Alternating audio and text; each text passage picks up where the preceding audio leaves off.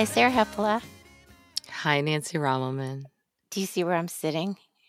I do. I'm in a bed. I'm in a hotel. I'm in a hotel room bed. Is that a, is that um? Keep that going.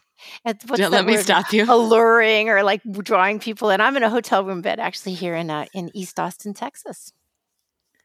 So You're in Austin, Texas. I am. Yeah, I'm here. We were for an overnight. Went out uh, and had dinner with some just wonderful people at their place uh, last night. And while we were there, after we ate, we were going outside. It was so balmy, and I looked up and I was like, "Oh my goodness!" And it was we were in the middle of uh, an eclipse. And uh, Din, my husband, very kindly this morning told me what that eclipse is called exactly. It is called the super flower blood moon eclipse. And um, it was pretty cool. Did you see it, Sarah Hepola? So I love the moon. I have a moon app on my phone and I check it most nights and most mornings. But here's the problem I fall asleep very early, relatively early.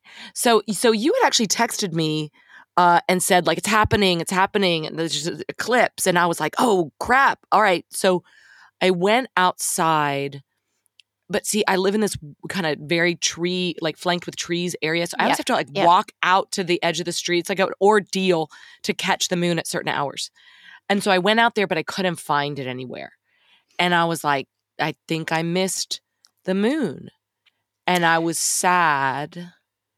But I was you able- didn't I- miss the eclipse. No. Well, as a city girl, uh, the minute I walked out, I was like, why can't I see all of the moon? Is that a tree in the way? And then the person whose house I was at's like, no, Nancy, that would be the earth. Oh, yeah. So, um, and then um, when we were driving back to Austin proper, I was sitting on the in the passenger seat on the left side, and I could see it all the way. I could see it disappear. It was gone. I mean, it was it was really pretty quick. And then um, it was when it was over it. I can understand why they're kind of calling it a blood flower moon because it wasn't just like it wasn't like you would see like dun dun dun eclipse like a little tiny fingernail. It was kind of like um like murky pretty. And then um yeah, when then we got to the hotel, we could see it was just kind of blotted out like with like with tissue paper. And uh yeah, it was kind of nice. Oh, Kind of wow. nice. In a very 21st century twist, I experienced the lunar eclipse on Twitter because I woke up at There we go. 4:30 and people had posted Yep. photos Yep. from yep. all around the country and world actually of what it looked like. It was tremendous. Yes. Um, beauty. You know, I think that flower moon, that's so interesting. So we were recommended that book Killers of the Flower Moon Oh, the David Grann book. That's a that's a book about Native Americans. Um, that must be a Native American term for. Or, or- or maybe i mean who knows i don't know so obviously I, I know about the book i am going back to oklahoma on wednesday the last time i was in oklahoma um, last year again visiting my daughter who's working on the reservation uh, dogs they were filming killers of the flower moon down the road. Um, so who knows if it has I, I haven't read the book but i think we will read it. By the way hi everyone. What's the name of this podcast sarah smoke 'em if you got 'em. that's right. Uh, so um, I did a little like roundup of 12 true crime books recently and said like if people wa- Thirteen. oh 13 yes I couldn't really speak about Helter Skelter though because I hadn't read it but you did fill it in in the um Okay, in well, the- it's a default edition. It's a classic. Okay, so I, I I asked if people wanted to have like a little true crime book club, and people said yes. So the first book we're doing, and I'll I'll announce a date of when it's going to be, is um is the book that I'm reading right now, which is what am I reading right now? I am reading um The Snakehead um, by Patrick Radden Keefe, um, who also wrote the book Say Nothing, which I did talk about in the roundup of 13. It takes place, exa- and when I say exactly in my neighborhood in Chinatown, I mean exactly, like around the corner and this place. So we're gonna, um, so anyone who's listening to this, if you want to be part of this, go ahead and read that book. And I might do also like a little walking tour, um, and show oh you all, my yeah, like a little video walking tour. But we'll al- we'll also talk about it. So um, we'll get the details together about that. And uh, okay, well, I'm gonna I'm gonna I'm gonna start my movie club. What There do you think go. about that? I'm starting. Yeah. I'm, I'm announcing my movie club so that you don't um, upstage me right now, and it's going to be the the first movie is going to be Apocalypse Now. I just declared that. I just figured that out. You know what? Actually, I wanted to rewatch that. So can Yeah. I be Sarah Hepola? Can I be in your movie club? Yes, ma'am, you can. Okay. And I'm gonna do I'm gonna do a walking tour of, Of Vietnam, on Google. See, guys, we are we are here for you. We are going all the way. So that's why you should pay for these subscriptions so that we can send Sarah to to Vietnam.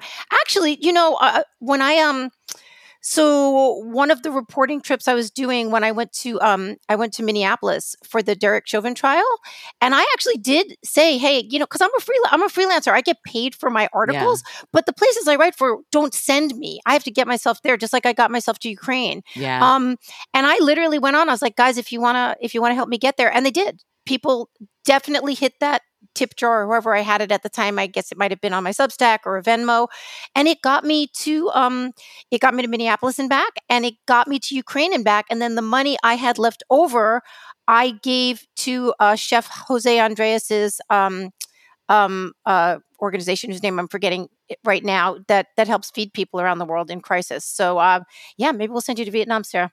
That's knows? so Maybe- cool. I mean, A, yes, we should send me to Vietnam.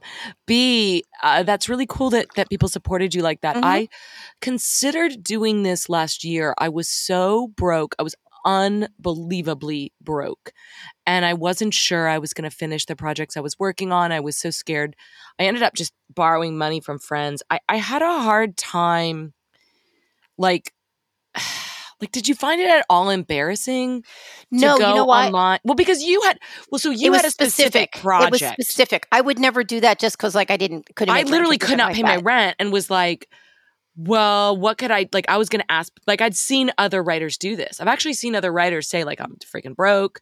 You've read my stories in the past. Like, maybe you'll support. And I was like, I can't do that. No, I I wouldn't do that. I couldn't. But for this specific thing, because also here's the thing: for something like that, it was people. You know, people start trusting what you're writing. Like if you go to Portland, they trusted the writing I did from Portland. We shouldn't talk too much about this, but anyway, I didn't. And then I, you know, I made a pledge that I would give any extra money to an organization, and I did. So no, I didn't. I didn't feel bad about that. But let's let's not talk anymore about that because What's on your mind? What's on your mind today, Nancy? What's on my mind today? So, a couple of things. Um, we're going to get a little bit into uh, Heard Depp, but I read a few things. Um, we did talk about on the last podcast. Uh, sorry, guys, that didn't that didn't drop this morning. We had some technical stuff go on. It'll drop later today, but we did talk about this article in Vanity Fair about this um, fabulist, worse than a fabulist, actually, um, named um, Elisabeth Finch.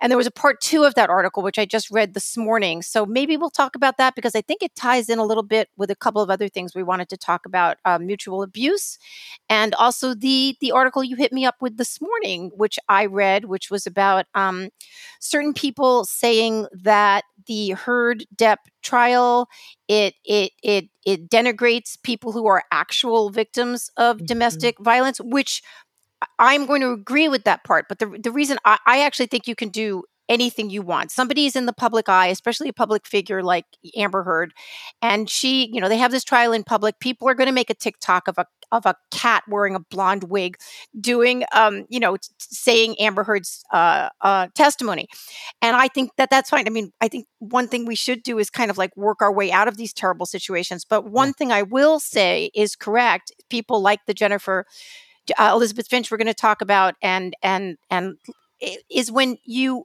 glom onto the pain of others for your own um for your own advancement or your own sunshine. I think this is an absolutely disgusting thing. Uh, it, it's it's horrific. We were at a dinner last night, and uh, the host was saying it's almost as everybody has auto Munchausen by proxy. You know, Munchausen by proxy syndrome, if people don't know, is when you fabricate illness or pain or or trauma or devastation in someone else so you can appear to be taking care of them right? So like oh my daughter my poor daughter has a broken leg. Meanwhile a she either doesn't have a broken leg or you broke her leg in order to get Yeah. this sympathy and that's called munchausen by proxy syndrome and i've written about this i've exposed a woman that had it who killed herself and her daughter Mm. but it's but this guy last night and i think it's true it's it's there's almost this auto munchausen by proxy that there's so much available pain there on the Mm. internet or in a story that if you just feel like you need a little bit of attention you can claim you know that it's happened to you and there are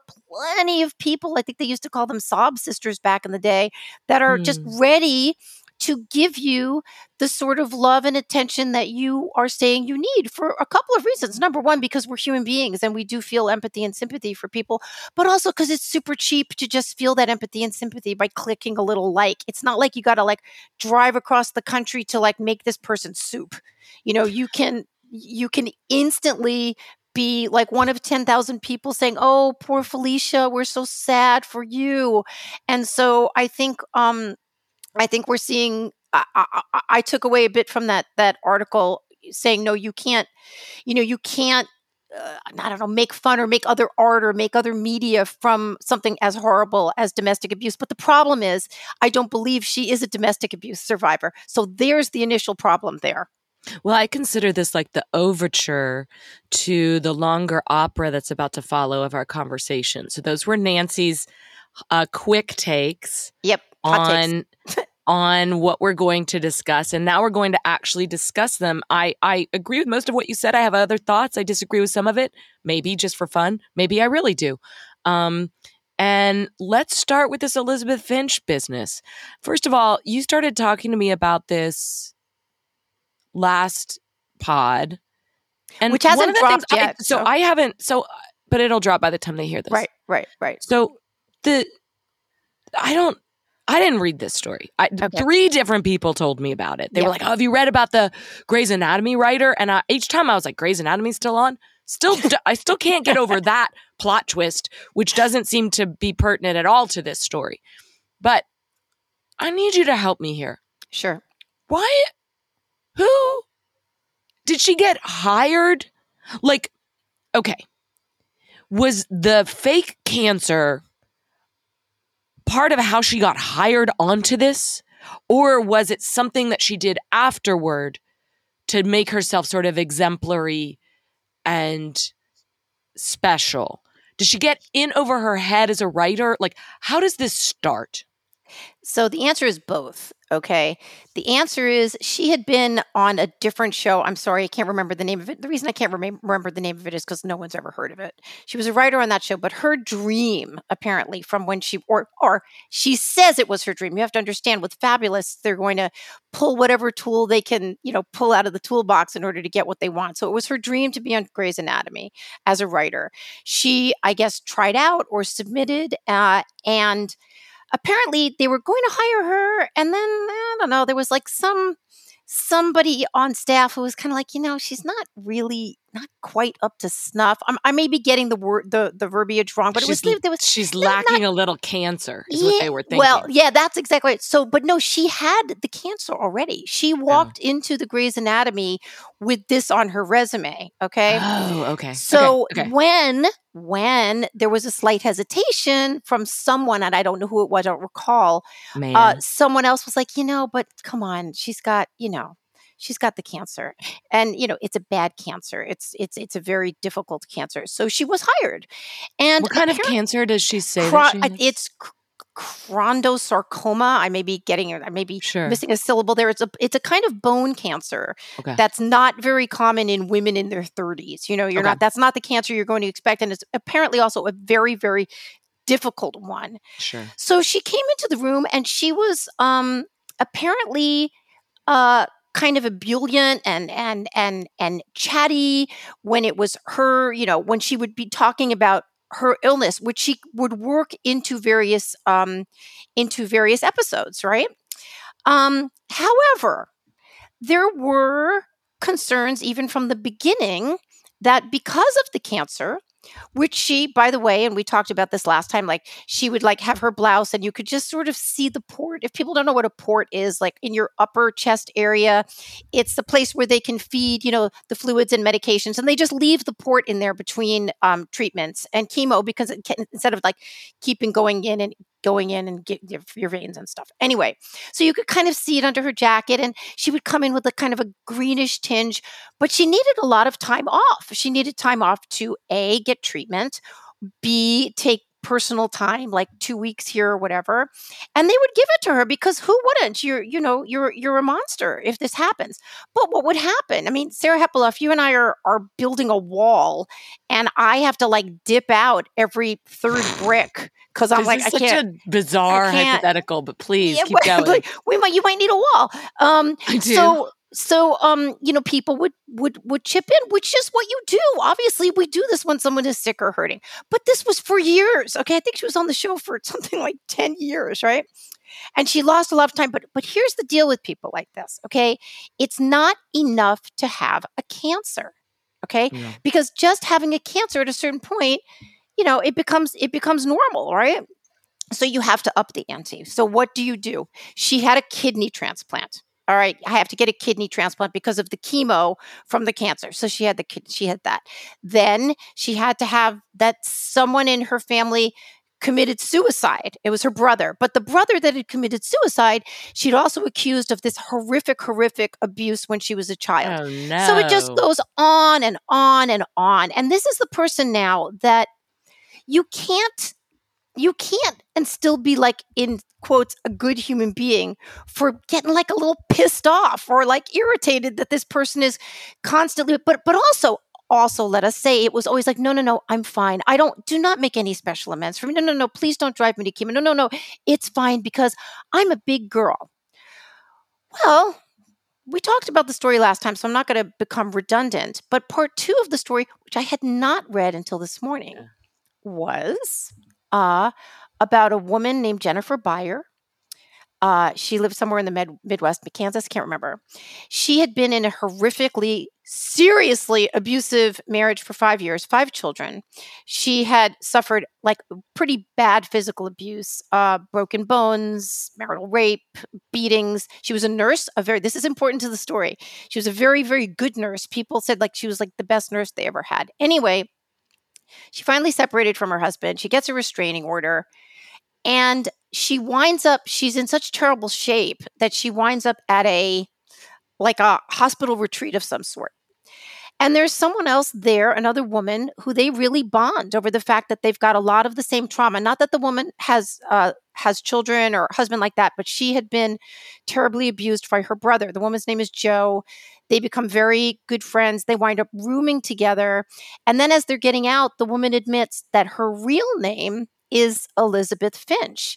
And uh, she is a writer for Grey's Anatomy. And they become extremely close. Uh, and Jennifer Beyer like winds up going out and staying at her beautiful house uh, in, you know, in Ojai. And they fall in love. And uh, oh my they- goodness. and they get married. Uh, and meanwhile, Mm. she's just, you know, Elisabeth Finch is like constantly helping out when the woman's got to go to court for her husband and the children, and she's there. Well, unbeknownst to Jennifer Beyer, uh, the Grey's Anatomy story now that that Elisabeth Finch is creating, she's now appropriated the pain of of Jennifer Beyer, which you know you could say is okay. I mean, art begets art, thought begets. That's how we make what's songs. the That's how we- what's the Joan Didion line? uh, a writer a writer is always stealing.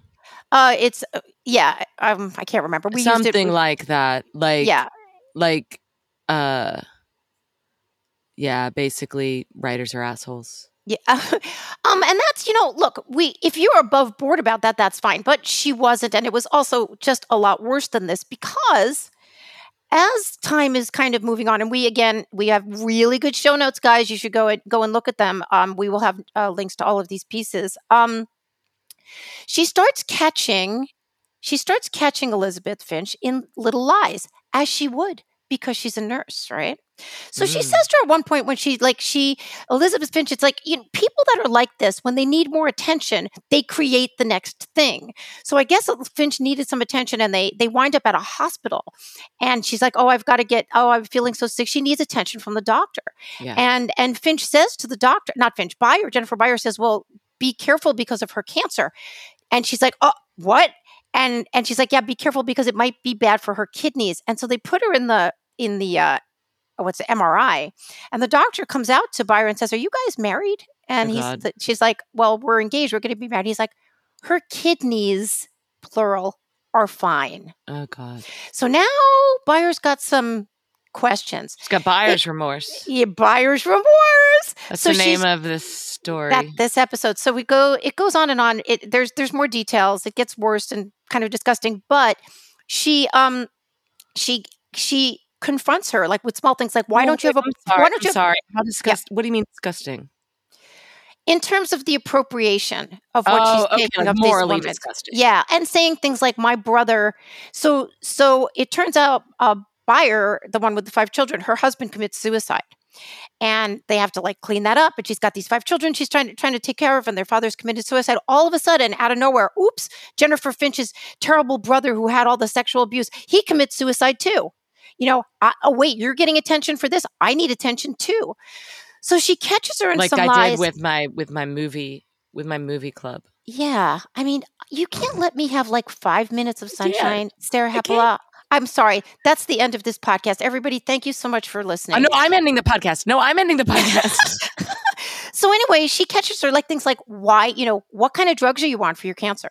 And she names one, and and because buyers and her, she's like, that would never happen. That would be contradictory with kidney disease, and it would kill you and be toxic. And she's like, why don't you have a port or an actual port scar? So she catches her, and then she makes her basically come clean with Grey's Anatomy. Oh, and it turns out not only did Finch's parents not even know about all of this, her brother is alive and well yeah, it was just this anyway. So, but here's something. So when Finch is forced to come clean out, which is why we know all of this, because this uh, I'm I'm kind of amazed these days at how quickly these stories are metabolized and and put into the public view. Right. And one reason is because we as readers and consumers of these things we demand it it's not like 7 years later you find out about this stuff somebody you know it's it's we need these instantaneous hits so this was in march we are now in may okay no Middle of- way. yeah yeah yeah march was that this doesn't even make sense with a with a with a Nope. magazine schedule. This must have They- been online only. Maybe uh, it's vanity fair vf.com so this they didn't meet till 2019 and the denouement Oh, is in like i think march 31st is when i remember when she wrote all that but here's the interesting thing and we're going to talk a little about, bit about this in terms of my book later. People that are caught in this like let's say you and i perpetrated this. The the shame and humiliation would be so horrific that you Mhm. would do it and then you would you know you'd put on the hair shirt or you'd like you'd self-flagellate forever or move to some like you know atoll in the in polynesia and never be seen again absolutely. well no not with these people they become cold as ice Hmm. they're cold as ice they're like yeah yeah apparently apparently finch went into the you know grey's anatomy office and blah blah blah and just said it and like stomped around and left because guess what I will bet. Do you remember when I said I would bet my right leg that Amber Heard did not write that Washington Post uh, op-ed, the opinion piece? I'm so glad your right leg made it through right. that. And I that was more than a month ago. It was a more than a month before the ACLU admitted that they wrote it. I will bet my left leg oh that Finch will very soon, if not already, have her next her next game because Yeah. that she is a she is an organism that needs her food is the misery of others. That is how she survives. And there's plenty of misery in this world right? She will be on to her next her next game. I i absolutely guarantee it because these people don't this is how it's like if someone said to you okay i all right i'm going to say sarah Hepola, sorry that's your oxygen you can't have oxygen anymore. Okay bye you're going to mm. dip? No you're going to find other oxygen. So Her food is the misery of others is either the name of an essay you're going to write about this or a country song you're going to sing. i i think i should do both. Okay, good. Yeah Uh, Yeah. By the way, the only episode of Grey's Anatomy I want to see is an episode where the writers of Grey's Anatomy learn that one of their writers has been perpetrating a fraud on them for multiple years. but you could do that so easily you don't have you could make it a hospital I mean, isn't Grey's Anatomy? I think it's a medical show, right? You could have someone on staff there that has been completely fabricating, and and who better to fabricate an illness than a doctor? Because you know how to do it, right? So I'm, yeah, Let me ask Sure, you a it's in the works. question, a Yes, sort of ma'am. broad scope question about this article. Why are women so obsessed with stories of other women that are frauds? And what I'm thinking of here is that Inventing Anna show that I didn't watch, and the dropout about Elizabeth Holmes that you and I watched some of, the Theranos, Theranos, Theranos, Um, uh, I didn't like either of those shows, by the way. I Bad- love Amanda Seyfried. That's what I'm going to say. Yeah, and I will say that Bad Blood um, by John Carreyrou, the book, I, I, it's one of those books. I actually sat on the couch and like didn't get up. Like went into the kitchen to make a grilled cheese so I can go back to the couch. I read it, I think, in one go. It's an amazing book, and we will do that for book club too. Um, but um, I, I couldn't watch the show. I just saw that there was another fraud, like a Brooklyn hipster fraud that was making a movie with Mindy Kaling. Why is it that we are so obsessed with this that it it's also happening at the same time that there is a feminist insistence in believing women? Riddle me this, Nancy Rommelmann. Well, I think I can. So, you know, we we often, you know, because maybe because 90% of violent crime is committed by men, we we think of, you know, men as creating these things, but women are unbelievably good at subterfugal uh, stories and crime. I mean, you know, remember uh, the Borgias and poison, right? Um, there is absolutely there's sort of this feminist push, like believe all women. Women couldn't do that. Women don't lie. This is absolute nonsense. Every single person, including right now in this room, know women that have lied horrifically, know women that have done, you know, uh, kind of underhanded and terrible things. So I think when we see women that do it on sort of a grand scale, I wrote about, you know, Laura Albert, who who who masqueraded as this, you know, transgender teenage uh, HIV positive uh, teenage boy um, for years. The writer J.T. Leroy. And I just want to make a, a, plug for somebody if they haven't read this story. I actually read this story years before I knew who Nancy Rommelmann was. I was obsessed with this story and the James Frey story. Uh, and I read her story in the LA Weekly without without knowing that she would one day be my partner. Yeah, uh, it's a good it's a good piece. It won. It's the, a uh, really uh, good piece. It won the national whatever alt weekly award that year when it came out. The Anne, the AANs, little, no one knows what that is. When you say the AANs, they're like, huh?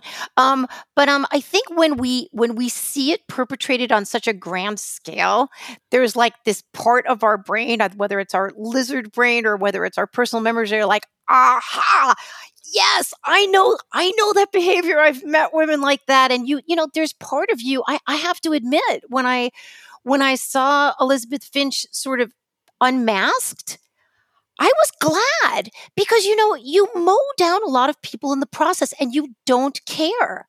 You, they just don't care. I mean, when I spoke with Laura Albert like at length because sat sitting in her apartment and I'm like, you know, Laura, like how about all the people that you like took money from and that feel incredibly betrayed like the writer Dennis Cooper who she talked to on the phone like 2 hours every night as JT, ah Dennis, I just want to commit suicide. I hate myself so much, please. Oh, help me oh, beat me, oh, tell me this. Like, and he did. And then you find out that this was like a, you were taken in and you feel betrayed. And she's like, well, I don't know why he would. Well, first of all, she said, she, Laura said such terrible things to me about mm. Dennis hmm. Cooper, who only helped her, mm. as far as I hmm. could deduce. My the weekly, the weekly, who would print anything, wouldn't print them. It's like we can't, we can't. Yeah. It's so vituperative and so disgusting. What some of these things that people do that they do not care, that they have, that people feel so betrayed that when you see them get their comeuppance, which is just such a great word, comeuppance, what a what a great word that is. Um, I did feel sort of, I felt pleased, not because I want to see them punished so much, but because the people that have been telling that they've been saying these things are happening to me. They're like, no, you're crazy. Because the perpetrators always blame it on the people. Mm-hmm. It's like, mm-hmm. no, I was the abused one. Oh, she's telling you she's abused. No, no, no, I'm the abused one. And then when finally they're heard, there's a measure of satisfaction that the person that's actually been perpetrating these things, and in these cases, women. I mean, there, sorry, obviously there are going to be men that perpetrate long game cons. Well, well, there's of con course. men are are famous and fabled in movies and books. I mean, you know, you think about like Catch Me as You Can, or like I just mentioned James Frey. Like con men are classic uh, narrative characters, um, much loved and followed. But I guess you know the thing is, is that like confidence men, which is what it's short for, um, you know, is maybe um, a gender mis You, You know what I'm- misnamed it there because because it's con, it's con people. Can we call them con people? You know what No, I think? I. I, I wonder if this is true. So when we think of con artist. I mean, there are like you know, kind of like the Lotharios that might con a lot of women into love. Dear Or we- John, that was that the- that podcast right, was huge. right. And that was, but also that has that. First of all, that was a great podcast. Uh, I have mixed Dear feelings John, about it. John something. Was it Dear Dirty John? John. Dirty John. I I I like the the first the first season very much. I wonder though, like that was for like um conning and stealing money, right? I in But my it was a love con. It was a love con. it was a love con. In my experience, and I think in the big stories, but maybe it's just the ones we hear about. When men are conning, it's for like money.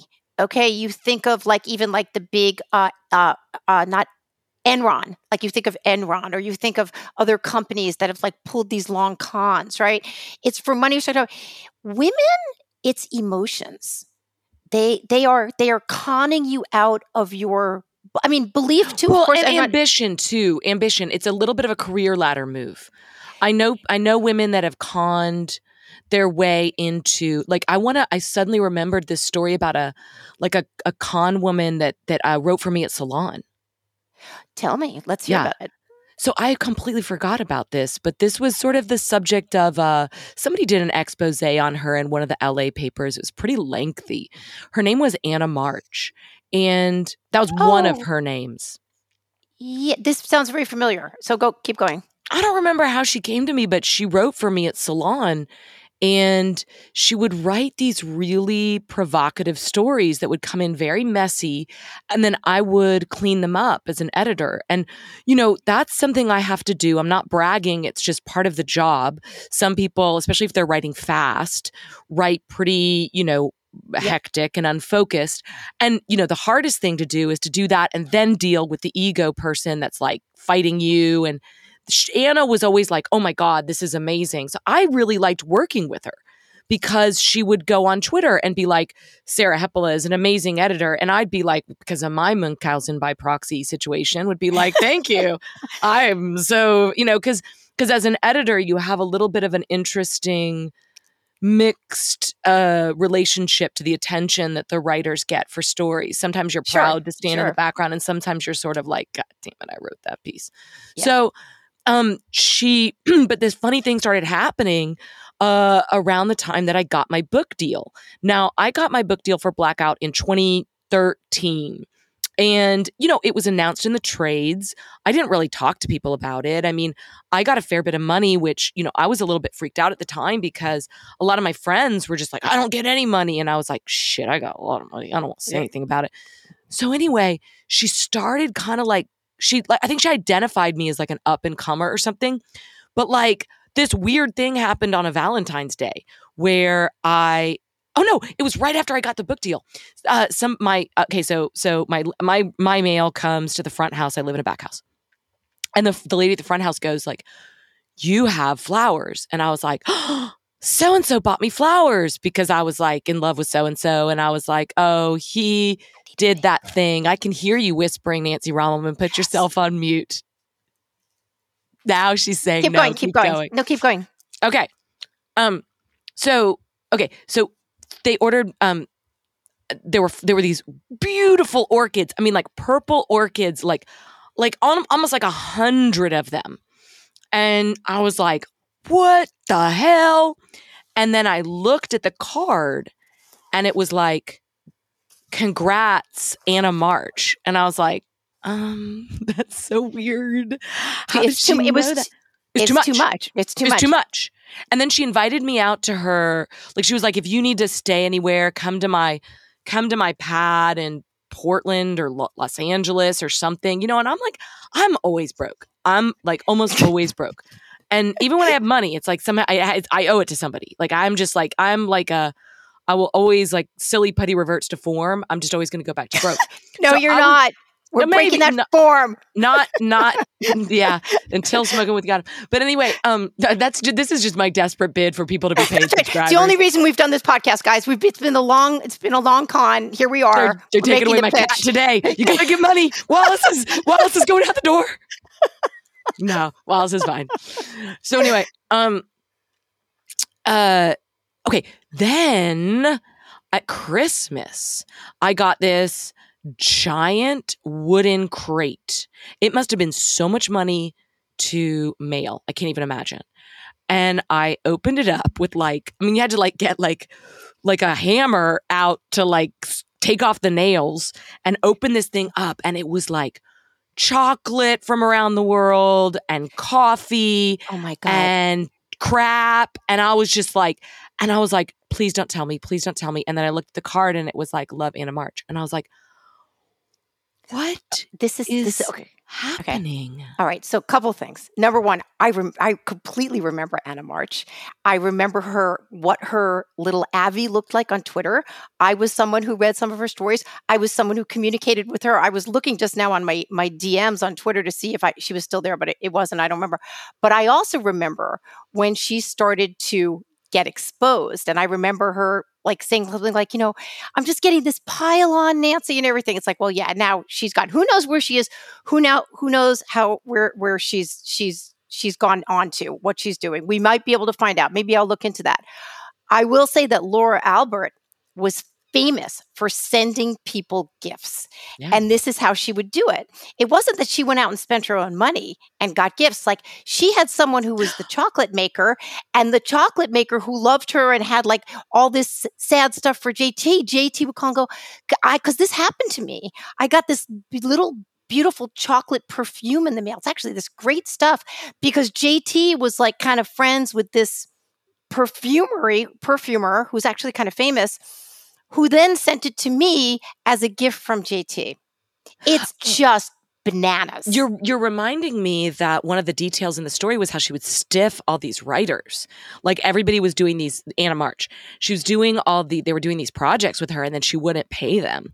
And she had portrayed herself as quite independently wealthy and like having three book deals that were very lucrative and I was like, "Oh, wow." I- Um, I gotta- I gotta look into I what feel happened to her. so bad that that stupid money went down my mouth eating chocolate that I didn't need. I but mean, she didn't pay for that. She didn't pay for that. She got someone uh, she got someone to pay for that for you. There's no way she spent her own money doing that. Unless I mean she could have if she saw like a longer game with you. It's like I mean what okay, what is what is the long game for something like that? Not that I think that these con people uh, as I said, if they're if they get their sustenance from other people's misery or other people's success, right? How like I don't know how far in the future she's thinking, but she is thinking that you've got a book deal, so you could be useful to her in the future. That's what that's well, about. she's a climber and she but she also wasn't a complete fraud. Like she put together an event in Portland that Cheryl Strayed went to.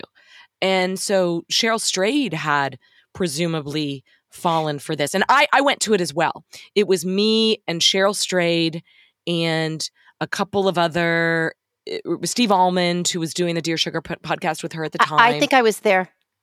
no way. I think so. Uh, what's it called? What's the bookstore? At Powell's. Powell's. Yeah, it was yeah, I was there. I was I was there. upstairs at Powell's. Oh, Linda, uh, I'm sorry, uh, Lidia Yuknavitch, who's a great yes. writer. I was there. I was there.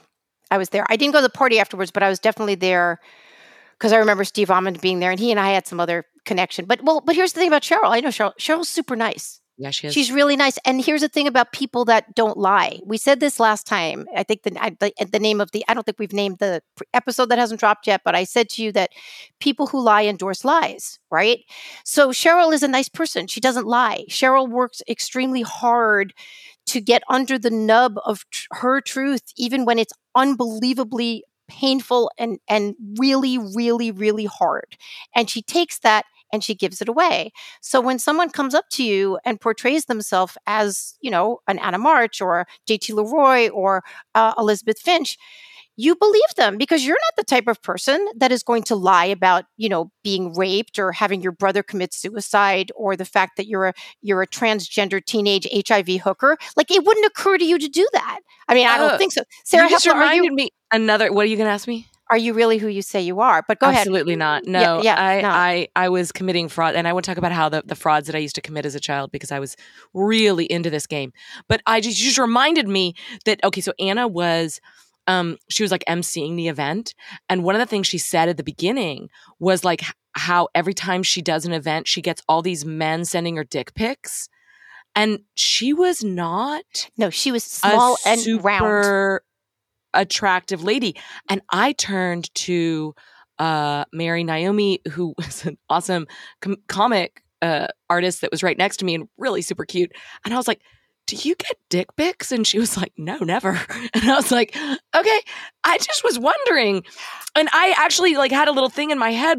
Like, I- really did do this thing where I was like, why don't I get dick pics? You know, isn't that a funny thing? Because Yes, it's I, I want I, them. I do think I, I definitely do Only think from a this few is people.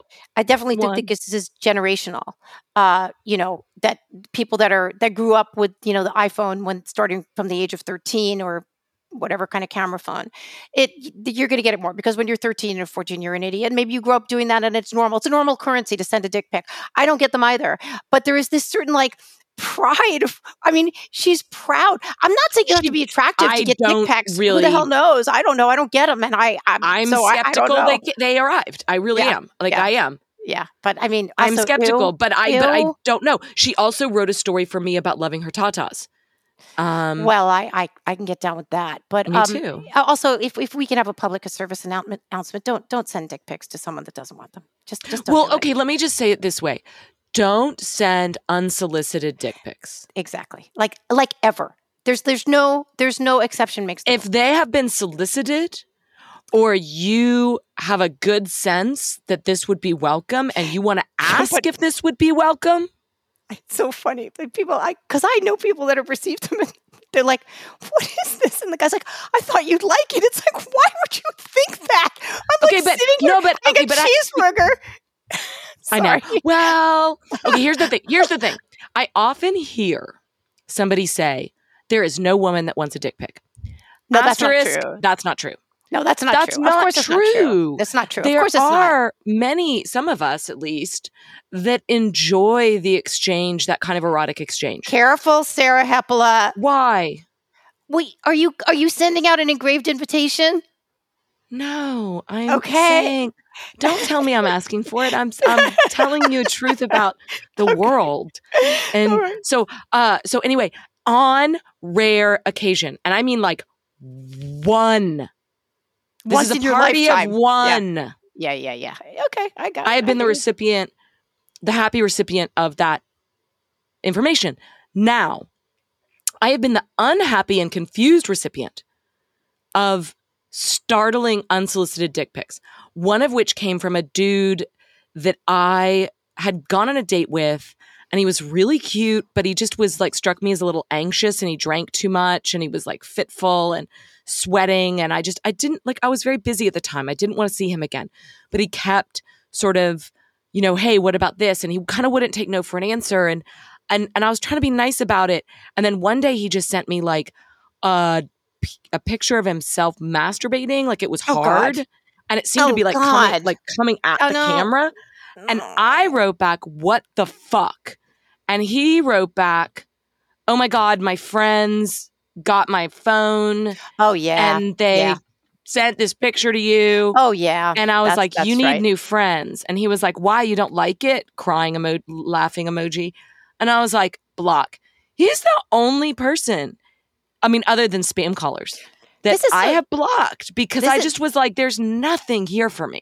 No, and this is also like this is a person who can't get your attention in the way like, oh, hi, do you want to go on a date? No, no, no, I really don't. Are you sure you don't want to go on a coffee date? No, I really don't. Thank you so much. Like it was fine, but we're not going to do this. And it's like, well, well, then you're I'm sending you this. I can't get the reaction I want from you, so I'll just get any reaction. I'll get the reaction of shocking you or whatever. It's so it's so immature and babyish and gross and disgusting. And don't do that. Uh, Then all the, the my friend, yeah, my friend. I happened to just take this picture of myself masturbating, and then my friend somehow unlocked my phone, and of everybody he could send it to, just sent it. It's just it's nonsense. Okay, let's get off that. Um, it's morning. I I can't. Um, what else were we? We were going to talk about. Um, Can I say something about the fraudulence piece? Because I think what I mean is like, why are people watching these movies about female frauds? yeah, And I yeah, think yeah. the other part of that puzzle might be women are like very prone to imposter syndrome. And we read about this a lot women's lack of confidence. And you'll see a lot of feminist critique around like how women will abdicate leadership positions because they're like, I don't really know what I'm doing. Whereas men will be like, sure, I'll do it, even if they don't know what they're doing. And this was one of the things that like Sheryl Sandberg's Lean In was supposed to disrupt was this idea of like like fraudulence that women sh- have. And I think that there is a Schadenfreude um, that women experience when they see someone who is a real imposter, m- like being unmasked. Yeah, but they also, but like you said, they also kind of like it or identify with it. I had a writer a couple years ago, actually an excellent kind of I think National Magazine award writer guy who I'm not going to name, who said to me, you know, men um, historically and still because they generally have more body mass, uh, they they win fights physically. If there's like a physical fight, they're going to win the fight. Or, or they're going to dominate over women because they're just bigger. Women had to be cagier right? They had to be the Lucretia Borgia that used poison. And he said he thought that online was just the poison women were waiting for, in a sense, because here mm. they could enact whatever they wanted to do that in the real world, maybe they couldn't, whether because it was a physical thing or because they just felt that they could have more power online. A, they could be anonymous. B, they could be part of a mob. C, they could have less accountability, but still do the damage. Oof. And I, I, that kind of rang true for me because in my experience, and I would I first of all, I'd like to say thank you to all of our listeners. We've had a lot of co- no, listen, all seven Speaking of you. Speaking of Lucretia no, Borgia, no, listen, the, they're like people are very communicative with us. They actually are like sending emails and putting stuff in the comments.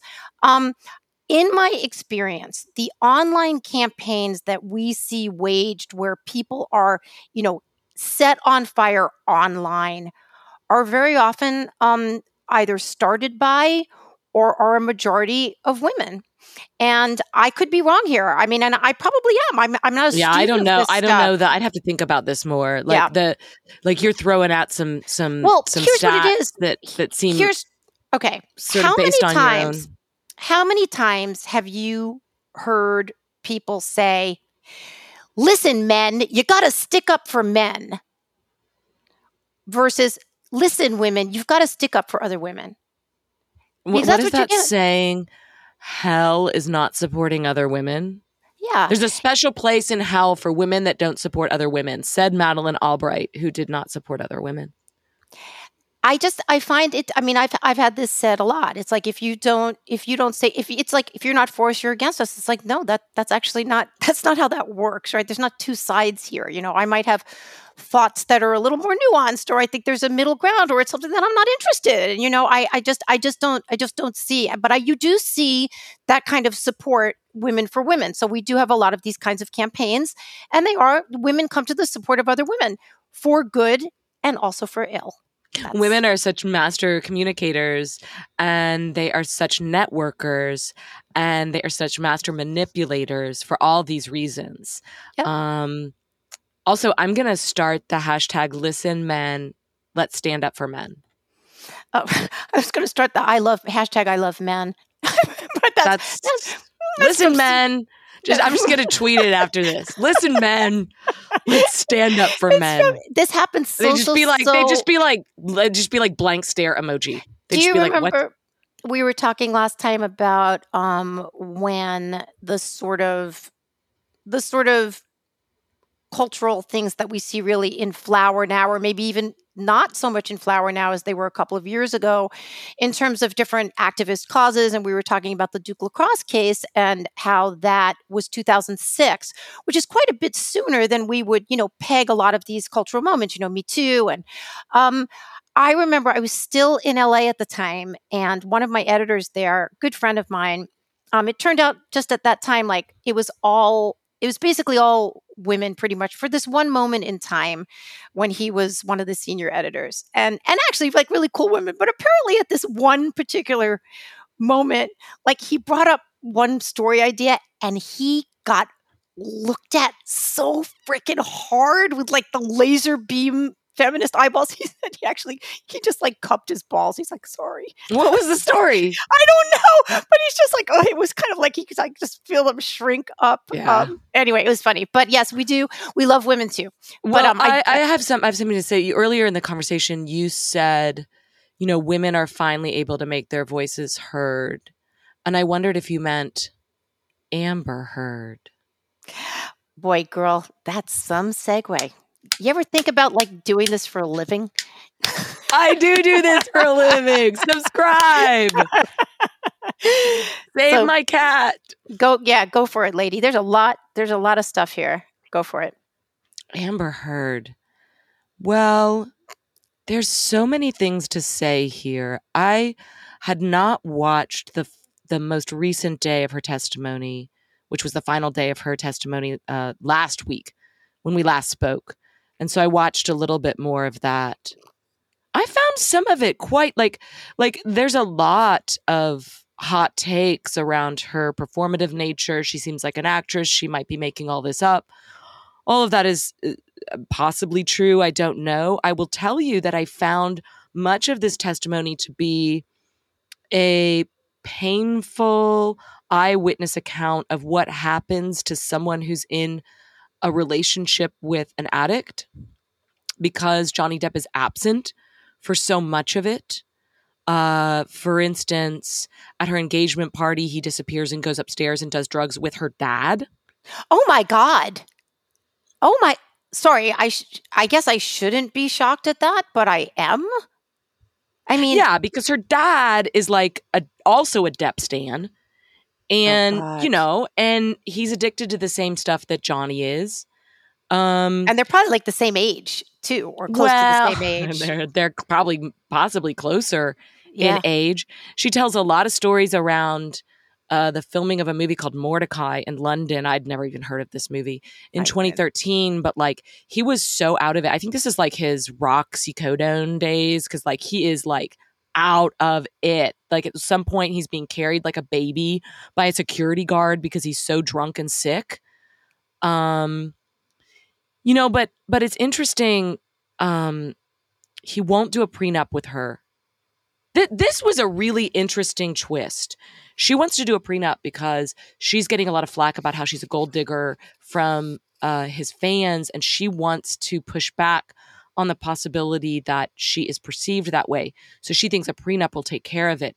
He, the one with the island and the millions of dollars, refuses to do this because I think whatever you think of Johnny Depp, he is a dyed in the wool romantic. And he says to her, the only way out of this thing is death. And that is a very romantic story, like romantic in the classic sense, that gets recast as he's totally controlling and going to kill her. Um, uh, what do you say when you take your marriage vows? till death do us part. So it, But that's coercion. I think you and I know that's gaslighting. No, I'm just kidding you. Um, I just I just wanted to see where that went. for a second. confuse me. I just wanted to, yeah, I just throw that out there.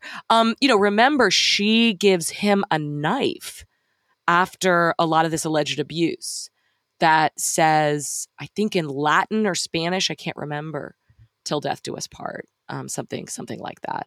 Death is the only way out, or something like that. Um, this is I I have I was looking at my notes this morning and I was fall again once again this is my problem. I keep falling asleep and waking up during the testimony. So I get most of it but I will I will f- fade out. But this one part I just have under the filming of the Adderall Diaries in May 2013 he hated hated James Franco. That's all I have in my notes. That was Amber saying that Johnny Depp couldn't stand James Franco which I thought was really funny because James Franco is totally like a Johnny Depp type, right? So he would feel very, very threatened by this like artsy, interesting, hugely versatile, hot young thing that was coming up in the ranks. Do you think that that's true that he hated him, or do you think that maybe because I, I'm assuming I didn't see the Adderall Diaries, I'm assuming that Heard and he were like romantic interests in the movie. That maybe she like wanted to stoke a little bit of competition for herself. Yeah, uh, possibly, very possibly. Um, I will say that a lot of people hate James Franco.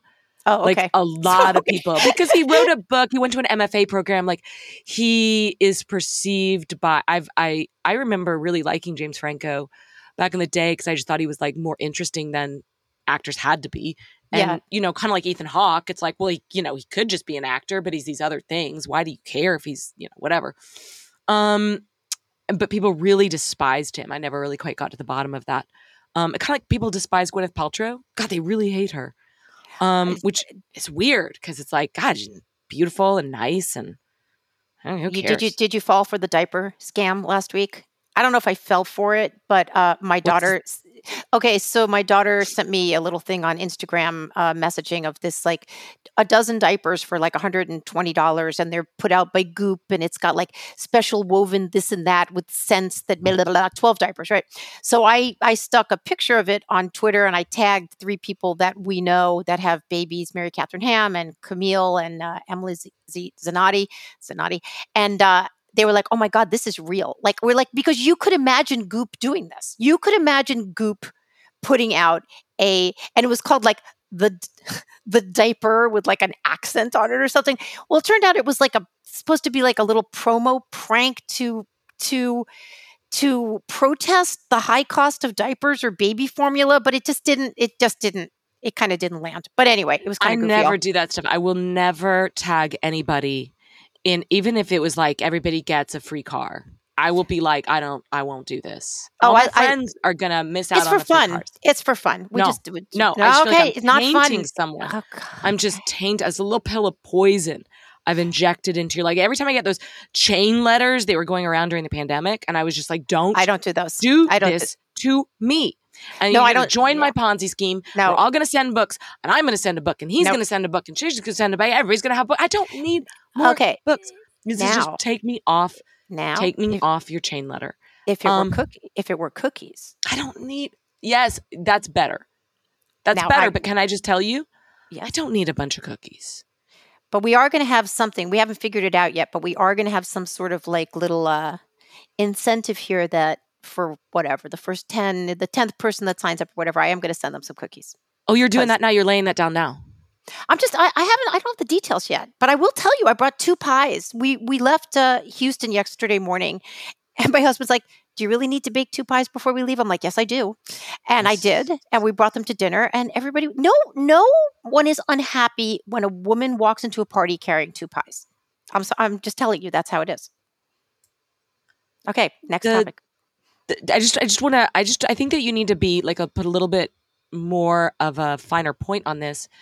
You are going to make cookies I'm going to make cookies. So how for about the first 10 or the 10th. No, I can't do that because that, No, that turns out to be like a hilarious. I did that with my my other Substack. I had a premium level where I would send you baked goods, and it wound up to be I wound up losing money. I was trying to make money, but yeah, like how about like um the tenth person that signs up for a paid subscription, and we know we know how this works. Like we get an email telling us when you know someone is paid for a subscription. So how about from the time this releases to uh the number ten, I'm going to send you cookies and some pound cake. How's that? I just don't want this to disincentivize people because they're like, I don't want to be the first one because I'm not going to get the cookies. Are you just going to whore me out, Sarah? What am I? What am I going to do? No, no, no, no, no, no, no, no, no, no. No, no, no, no, no, no, no. This is beautiful and wonderful, and I love Okay. you, and this is a great plan. And please sign up and get the cookies. Oh, get the cookies. But um, I do, real quickly, this is where she talks a lot about this Mortdecai press tour in January 2015. The, in Tokyo, this is where she talks about him like wailing on her. And she says she never had a fair shot. And she even says he places a knee on her back. And there's just some like wild stuff. And then he gets sober. And then we have this like trip to Australia where somebody's finger or his finger gets cut off. I still have not made sense out of every scenario. I don't understand how, even if she bashes a she bashes a bottle on the ground. This is according to the audio tape that I heard. Which, by the way, a lot of this audio tape is not admissible in court because California is a one consent state. I mean, a two party consent state. right, So right. if you took secret right. audio, you can't use it. So a lot of the audio that's available on videos and things like that, you the court won't hear it.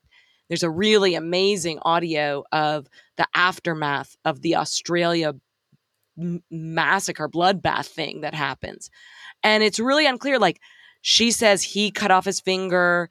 She, he says she she threw a vodka bottle. I cannot figure out how you throw a vodka bottle and lop off somebody's finger. Well, okay. So I'm not a, I don't know a whole bunch about velocity, but let's say if your instinct, if somebody is throwing something at you, your instinct is to put your hands in front of your face and your eyes. You're going to do it whether you want to or not, because that's what you need to protect. You need to protect your head and your head and your eyes.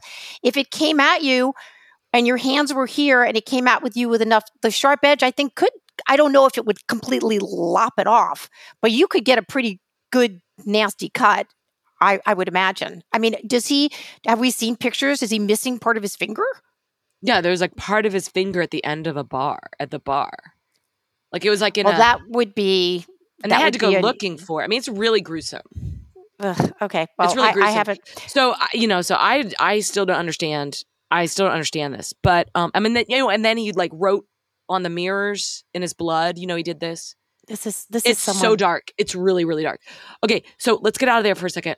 Um, uh, you know, so I just wanted to give listeners who might not be following the case that clearly closely like a sense of some of the physical allegations of abuse. You know, there was also one that he used a broken bottle um, and raped her with it. You heard that one?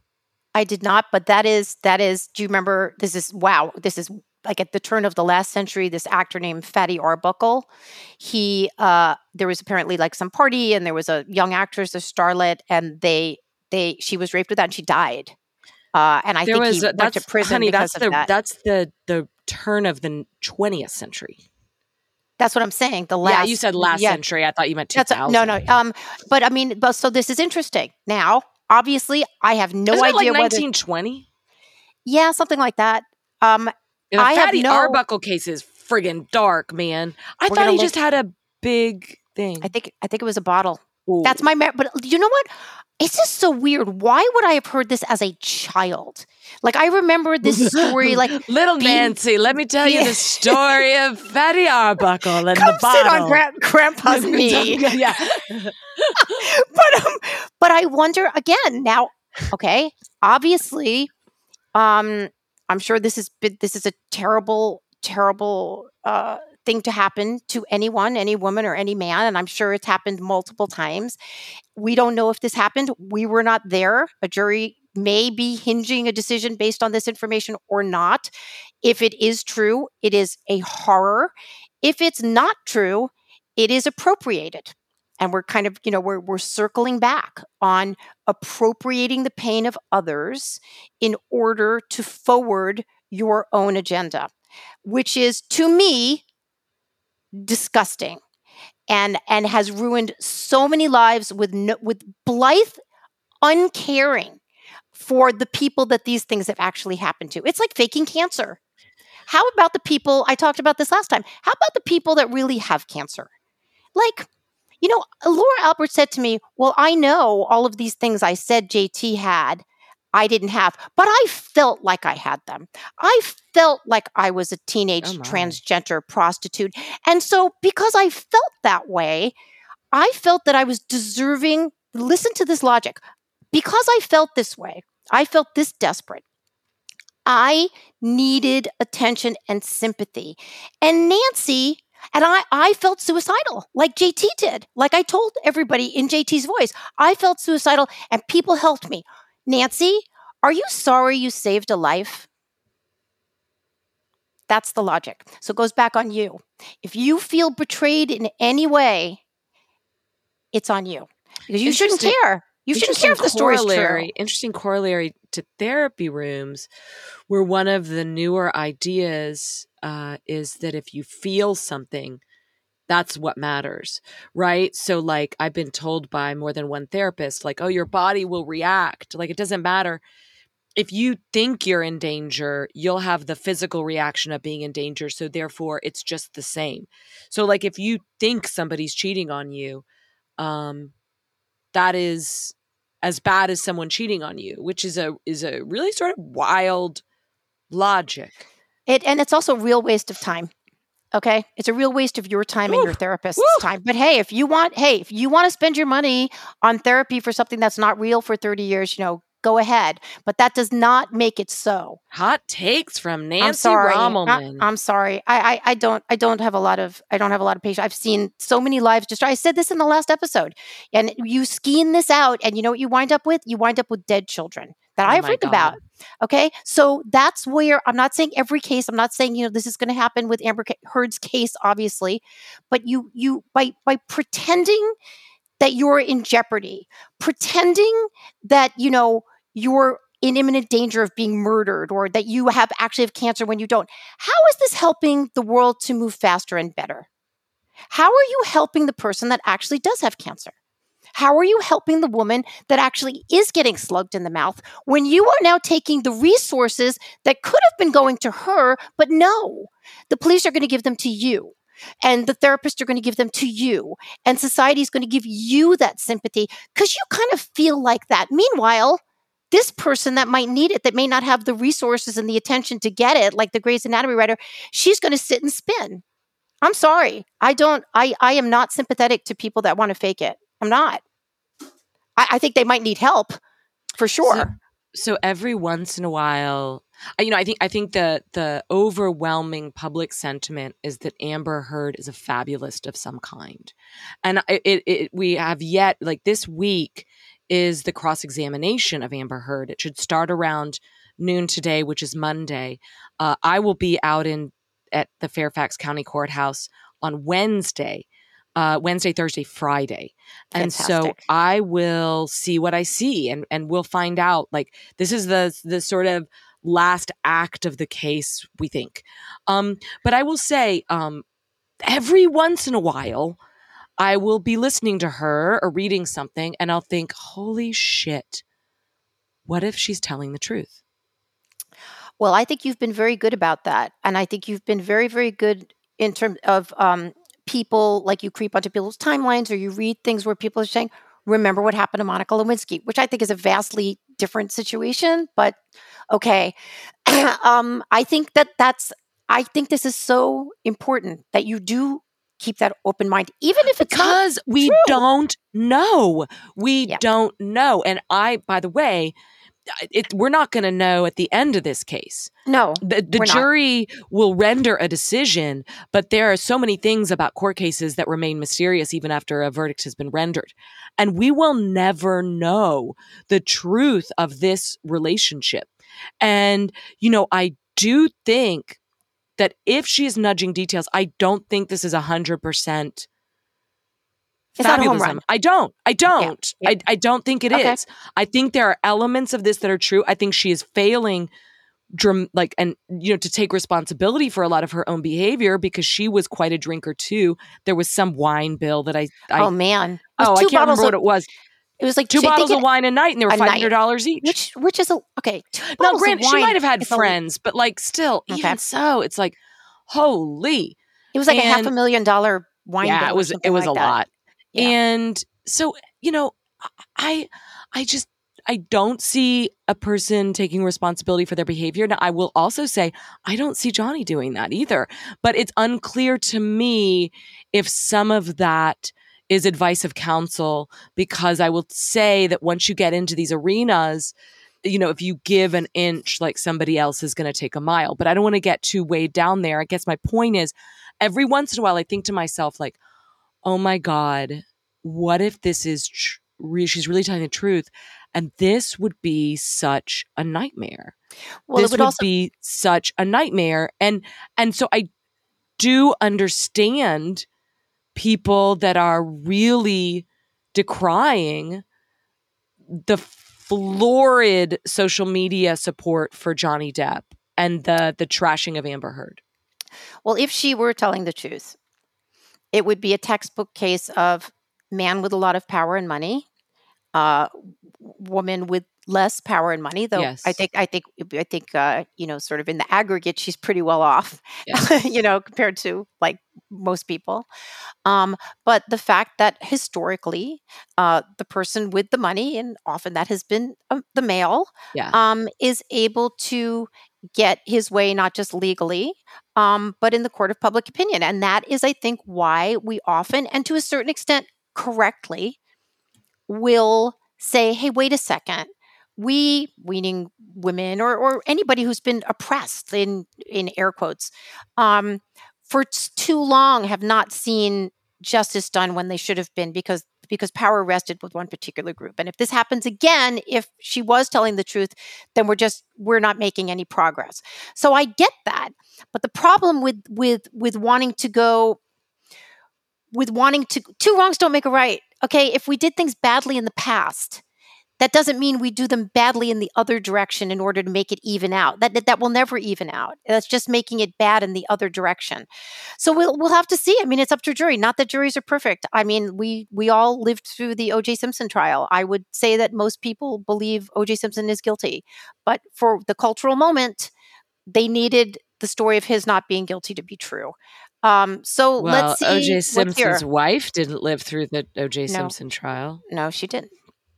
She didn't. But You know, that was you're- less important apparently at that moment in time. It was, and you know, the LA cops. Let me tell you, I lived in LA at that time. They were not.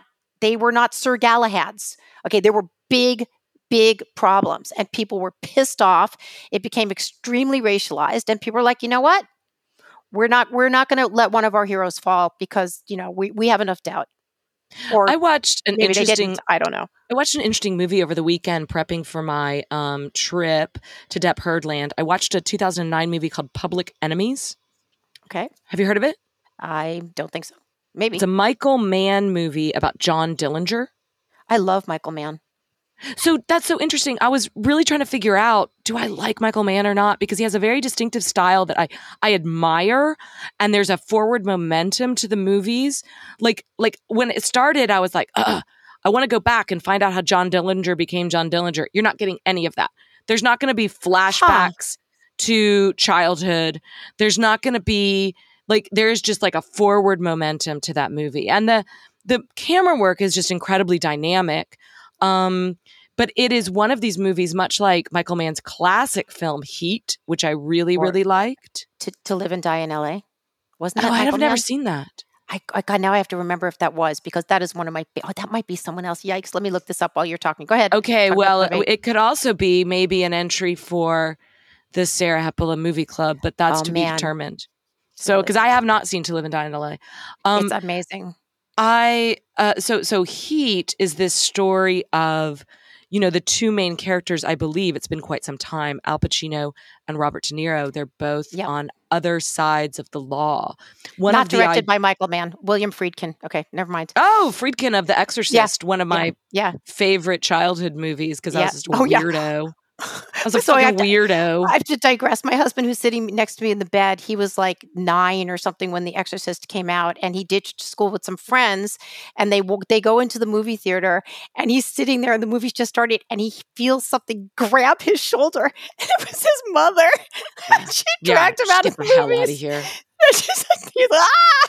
Anyway, God, that's scary. uh, it's scary that a nine-year-old was seeing The Exorcist. It's scary know, that his mom's hand came out of like ambush. It's uh, everything's scary about that story. I saw The Exorcist when I was 13 years old, and I was just like, "This is amazing. I need more." And it's like, wh- this is like, uh, for like, I I don't laugh exactly, but like when my my friends who have kids are like. Oh, you know, they I don't want them to watch Frozen. It's a little too intense. I'm just like, dude, yeah. I was I was drinking and watching The Exorcist at 13. Not that I'm a good example, but uh, but I did grow up interesting. I think my daughter's 10th or 11th slumber party, I think she was 10, we, we showed them Rocky Horror Picture Show. Oh, that's fun. That's You know, fun. They liked it. Um, yeah, of course, that's a fun movie. Um, okay, so back to the story at hand. Public Enemies is about John Dillinger and his gang and his bank robberies and his romance with a woman played by the beautiful and lovely Marion Cotillard. Who I oh, she's incredible. You know what? You kind of remind me of her a little bit. You have Oh, a little oh my bit. God. Yeah, I yeah. So She's amazing. when my book, which has not, my book, uh, um, To the Bridge, has not been turned into a movie or anything, but of course, Yeah. there's always talk of that. And they're like, Yeah. who would you like to play your character? I was like, Marion Cotillard. Totally. She's so beautiful. She's so beautiful. So she plays John Dillinger's, um, you know, kind of like doomed love, or their love is Oh. doomed. In this story, I was so into the love story of this. Like it was there for the women, and I was just like, I'm hooked by this love story. Um, Mm. but anyway, uh, the movie is is very good. It it describes, it sort of illustrates the creation of the FBI because mm, this is when J. is it the Edgar 20? Hoover, Is it the uh, so then it's not the 20s, 30s. it's the 30s. Okay. it's the Yep, yep. 30s. It's a couple Yep. years into the Depression. Yep. And, you know, this is something that, like, all these gangsters became folk heroes for a couple reasons. One of them was that the press was writing about them in a mythologized way. You know, John Dillinger was often portrayed as like a Robin Hood type that would give money to the people that he robbed. Now, I don't know if that's true or not, but I do know that during the Depression, the banks had really become the bad guys. You have to Yeah, realize sure, that banks sure. were foreclosing on farms. And you know, I know a lot of this because I did story a story about Bonnie and Clyde, who are from the good town of Dallas, Texas.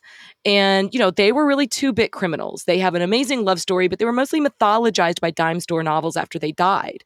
Um, and, you know, they were mostly uh, a, a subject of interest because the papers who needed to, that were competing with each other and needed to sell, uh, used their story. So the idea that, that, that, that, social media or whatever is leveraging the pain of Johnny Depp and Amber Heard for whatever collateral. That is not a new concept. That is only a new platform. You know, celebrity and crime and carnage and all of this has been used as entertainment since the beginning of the printing press.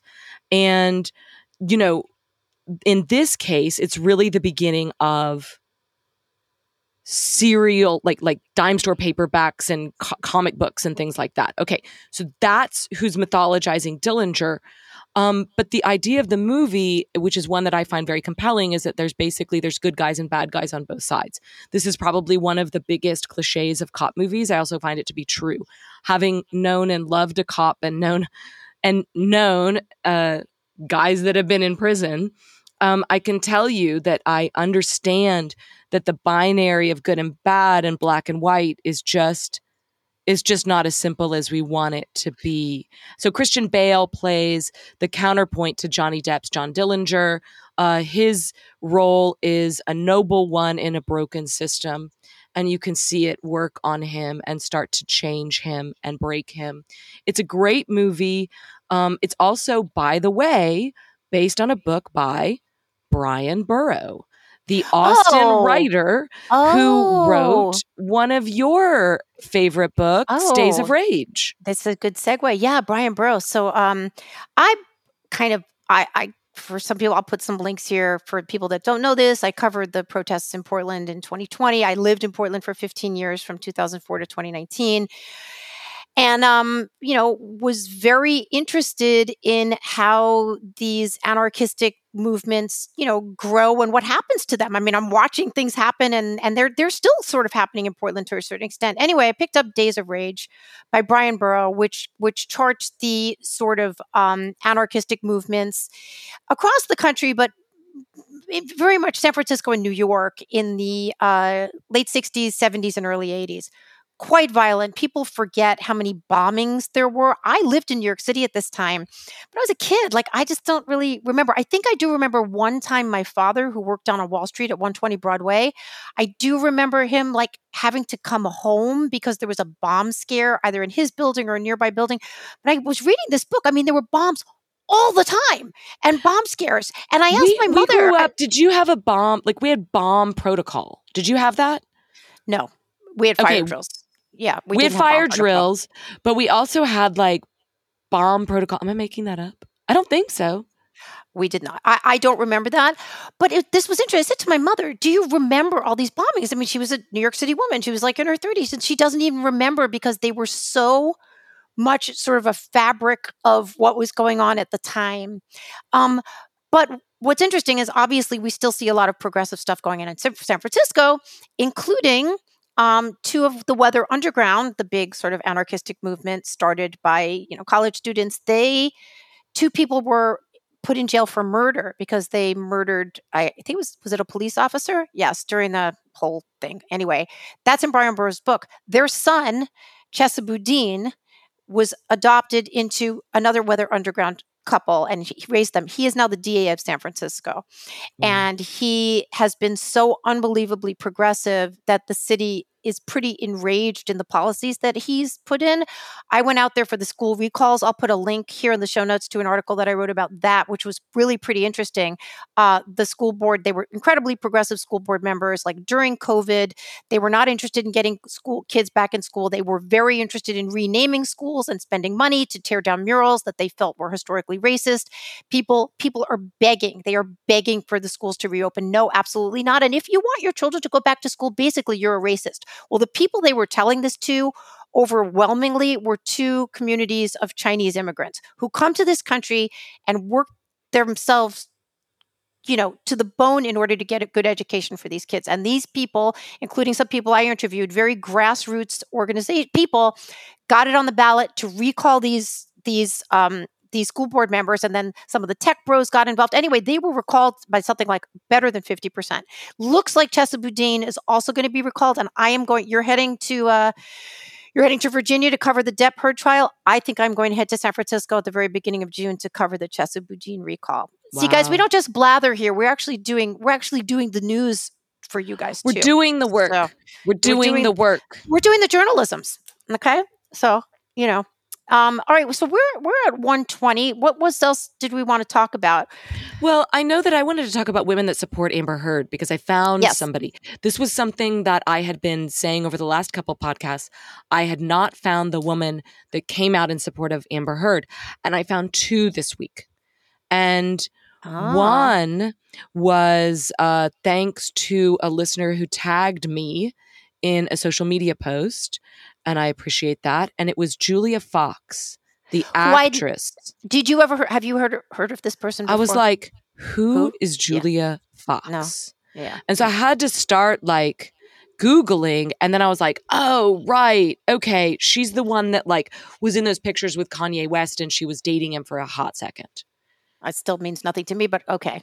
But she's one of these figures that I mean she is like very beautiful and quite saucy on social media, like, you know, kind of rocker chic, but also like, you know, baby doll pretty at other times. And like, you know, during this whole, um, uh, uh, baby baby formula shortage. Bette Midler, the legendary Bette Midler, had had tweeted, you know, you can just breast like breastfeeding is free, and she but- and Julia Fox got a got a lot of Atta girls when she clapped back and was like, basically, like a lot of women can't breastfeed.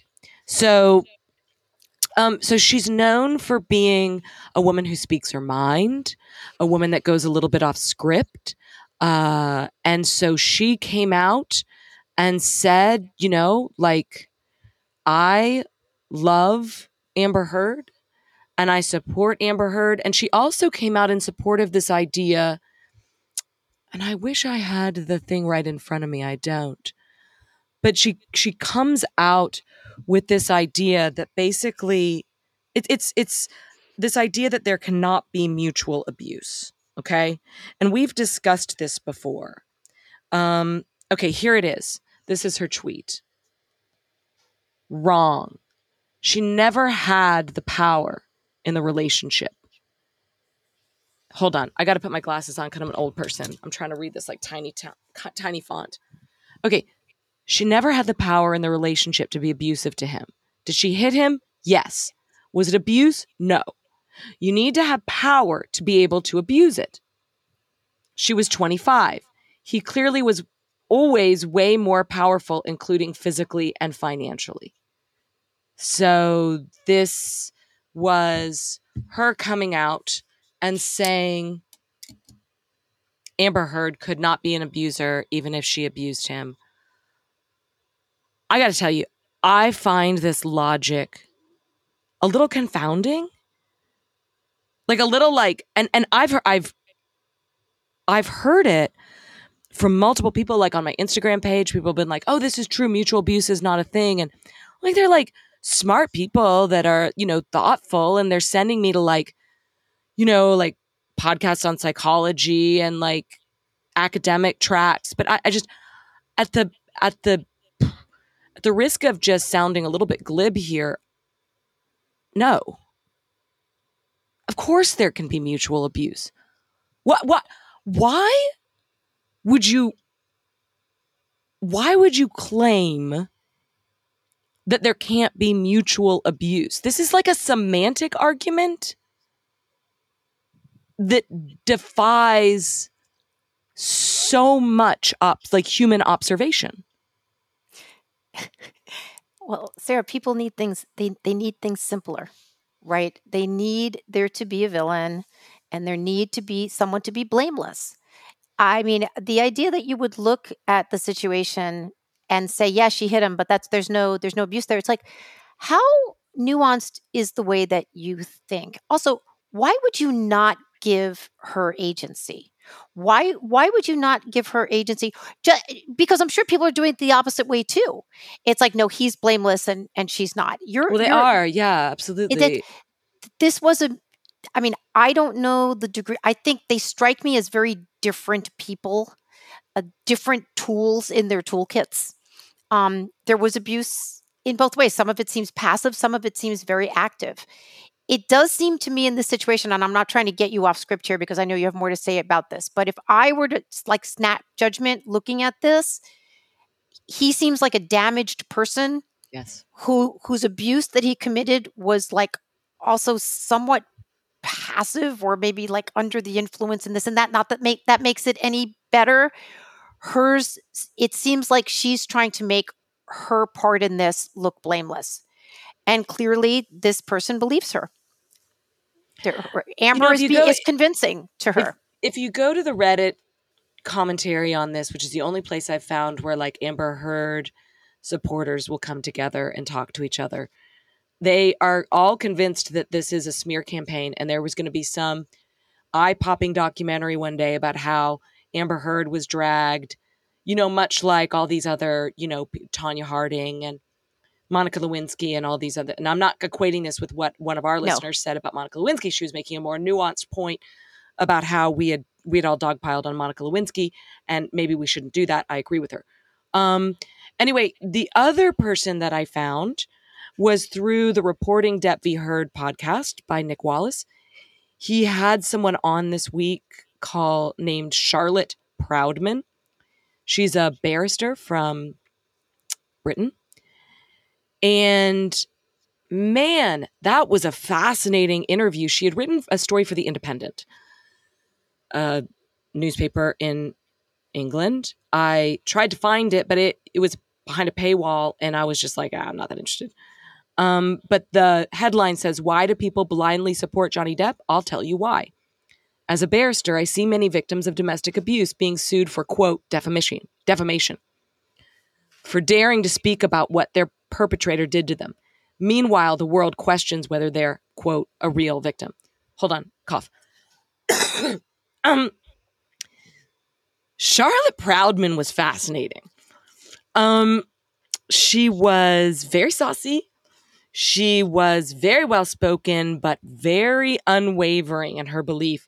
And Nick Wallace did a great job interviewing her and pressing on some of her responses without seeming too uh contentious. Like it never got contentious. Maybe it's because they're both British. The Brits are just like so civil. They can never like actually fight.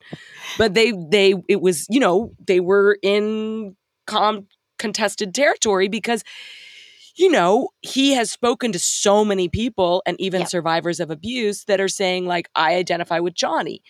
And she was fascinating when he would ask her about this because she would just say, first of all, she was like, I don't understand why nobody uh, recognizes the High Court of England. And I was like, first of all, what? I don't recognize the High Court of England at all as a general rule. And I apologize, but I'm so deeply American. That's just going to be how I roll. She meant because there was that Sun. Oh, the Sun article. Yeah. The Sun the, article. The Sun, the Sun case. That he lost. Right. And, you know, by the way, if you're interested in how that was different, check out the most recent podcast of Legally Dirty Blonde. She does a great job of breaking down how he lost that case, why he wanted this new case that had a certain element of discovery that the other one didn't, what was, you know, how English courts are different from from Americans, et cetera, et cetera.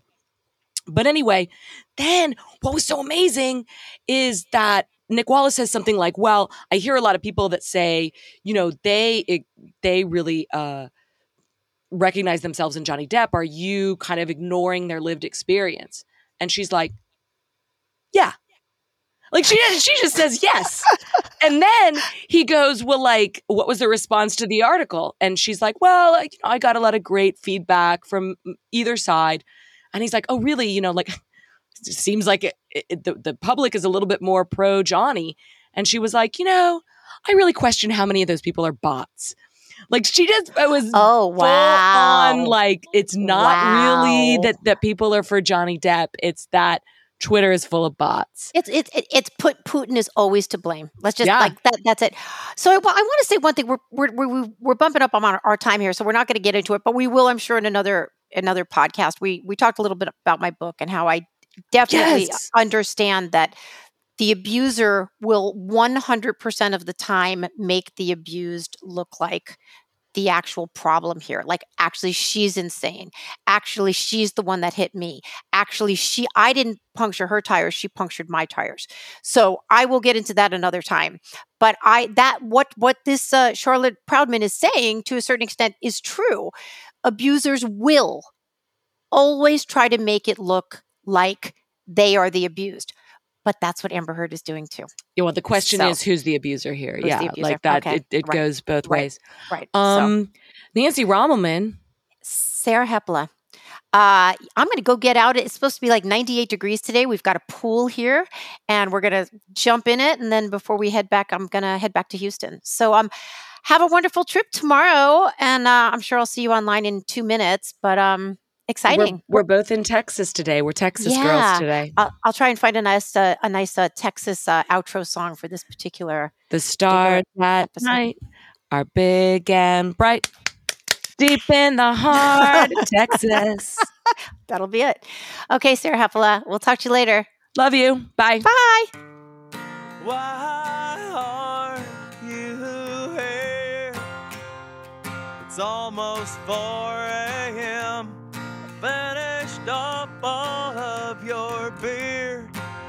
Now I'm starting on your gin. I went through your diary, flipped through your phone book, called all your friends. I just wanna know